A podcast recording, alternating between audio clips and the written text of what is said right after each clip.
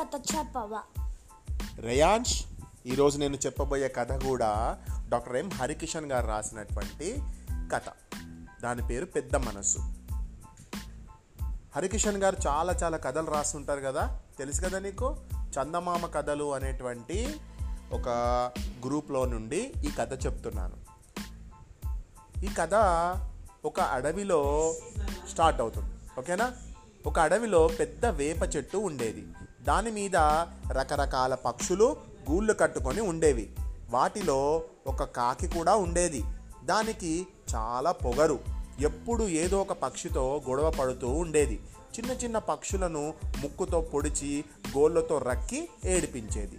దాంతో దాన్ని ఏవి కూడా పలకరించేవి కాదు. మాటలు కూడా కలిపేవి కాదు. దూర దూరంగా ఉండేవి. వానాకాలం దగ్గర పడింది. పక్షులన్నీ తమ ఇళ్ళను ఎంత గాలి వీచినా ఎంత వాన పడినా చెక్కు చెదరకుండా బాగా గట్టిగా కట్టుకోసాగాయి. కానీ కాకి పెద్ద సోమరిపోతు రేపు ఎల్లుండి అనుకుంటూ రోజులు దాటేయసాగింది. వానాకాలం రానే వచ్చింది. పెద్ద గాలివాన వచ్చింది. వేప చెట్టు ఆ గాలికి తట్టుకోలేక పూనకం వచ్చినట్లు అటు ఇటు ఊగిపోసాగింది. పక్షులన్నీ భయంతో గబాగబా వాటి గూళ్ళలోనికి పోయి తలుపులు వేసుకొని గొల్లం పెట్టేసుకున్నాయి. కాకిది పుల్లలిల్లు కదా. ఆ గాలికి చెల్లా చెదరైపోయి కింద పడిపోయింది. దానికి రెండు చిన్న పిల్లలు ఉన్నాయి వాటి మీద వాన పడకుండా రెక్కలు కప్పింది. కానీ వాన పెద్దదవుతూ వచ్చింది. పిల్లలు నెమ్మదిగా తడిసిపోతూ ఏడుస్తూ ఉన్నాయి. చలికి వణికిపోసాగాయి. అలాగే ఉంటే పిల్లలకు ఏమైనా అవుతుందేమోనని భయపడి చిలుక ఇంటికి పోయి చిలుక చిలుక కొంచెం తలుపు తీయవా? నేను మా పిల్లలు మీ ఇంట్లో తలదాచుకోవాలి. ఇక్కడ బాగా వర్షం పడుతుంది. నా పిల్లలకు చాలా ఇబ్బంది అయిపోతుంది ఈ గాలివానకు చచ్చిపోయేటట్టు ఉన్నాం అని ఎంతో వేడుకుంది. కానీ ఆ చిలుక లోపల నుంచే మాకే ఇల్లు సరిపోవడం లేదు. ఇంకా నీకు చోటెక్కడ? పో పోయి వేరే వాళ్ళని అడుగు అంది. కాకి పక్కనే ఉన్న పావురం ఇంటికి పోయి ఓ పావురమా ఓ పావురమా ఈ ఒక్కరోజు నీ ఇంట్లో కొంచెం చోటియ్యవా?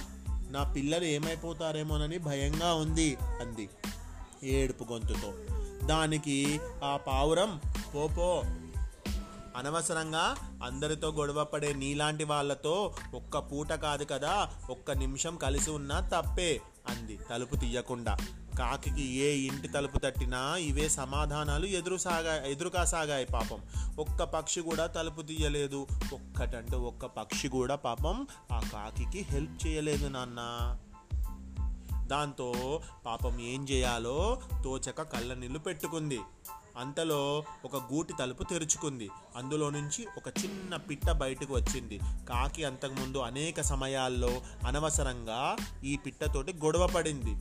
చిన్నది కదా ఏం చేయలేదులే అనుకుంటూ దాని ఇంటిలో దొంగతనాలు కూడా చేసింది.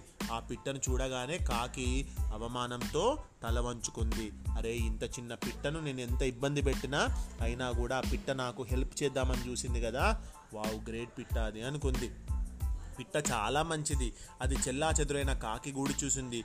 అయ్యయ్యో పాపము. కాకి ఎంత ఇబ్బంది వచ్చింది వానకు వణికిపోతున్న కాకి పిల్లలను చూసింది. అయ్యో పాపం అనుకొని కాకి కాకి అలా వానలో ఎక్కువసేపు ఉంటే పిల్లలకు ఏమైనా అవుతుంది. తొందరగా రా ఈరోజు నా గూటిలో వెచ్చగా పడుకుందువు గాని అంది.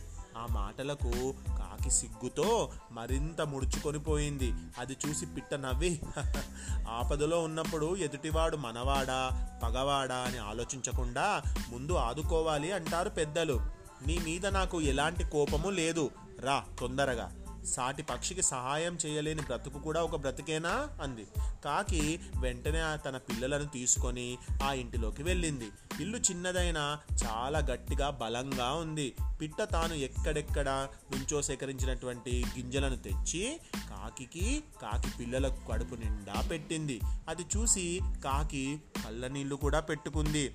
సోదరి నిన్ను అనవసరంగా ఇంతకాలం బాధ పెట్టాను కానీ దాన్ని నువ్వు కొంచెం కూడా మనసులో పెట్టుకోకుండా సొంత బంధువులా ఆదుకున్నావు. నీ మేలు ఎప్పటికీ మర్చిపోలేను. అంది పిట్ట కిచకిచ నవ్వి అంత మాటలు వద్దు. తప్పు చేయని వాళ్ళు ఎవరుంటారు చెప్పు ఈ లోకంలో? కానీ ఆ తప్పు తెలుసుకొని సరిదిద్దుకున్న వాళ్ళే గొప్ప వాళ్ళు అవుతారు పది మందితో కలిసి బతకడంలో ఉన్న ఆనందం ఒంటరిగా ఉంటే ఎప్పటికీ రాదు. అది తెలుసుకో చాలు అంది. ఆ తరువాత నుంచి కాకి చాలా మారిపోయింది. కనపడిన ప్రతి పక్షిని కూడా పలకరించసాగింది. మాటలు కలపసాగింది. పనుల్లో కూడా సహాయం చేయసాగింది. అలా మంచి కాకిగా పేరు తెచ్చుకుంది. ఈ కథను ఇంత చక్కటి కథను మనకు రాసిన వారు డాక్టర్ ఎం. హరికిషన్ గారు. శుభరాత్రి.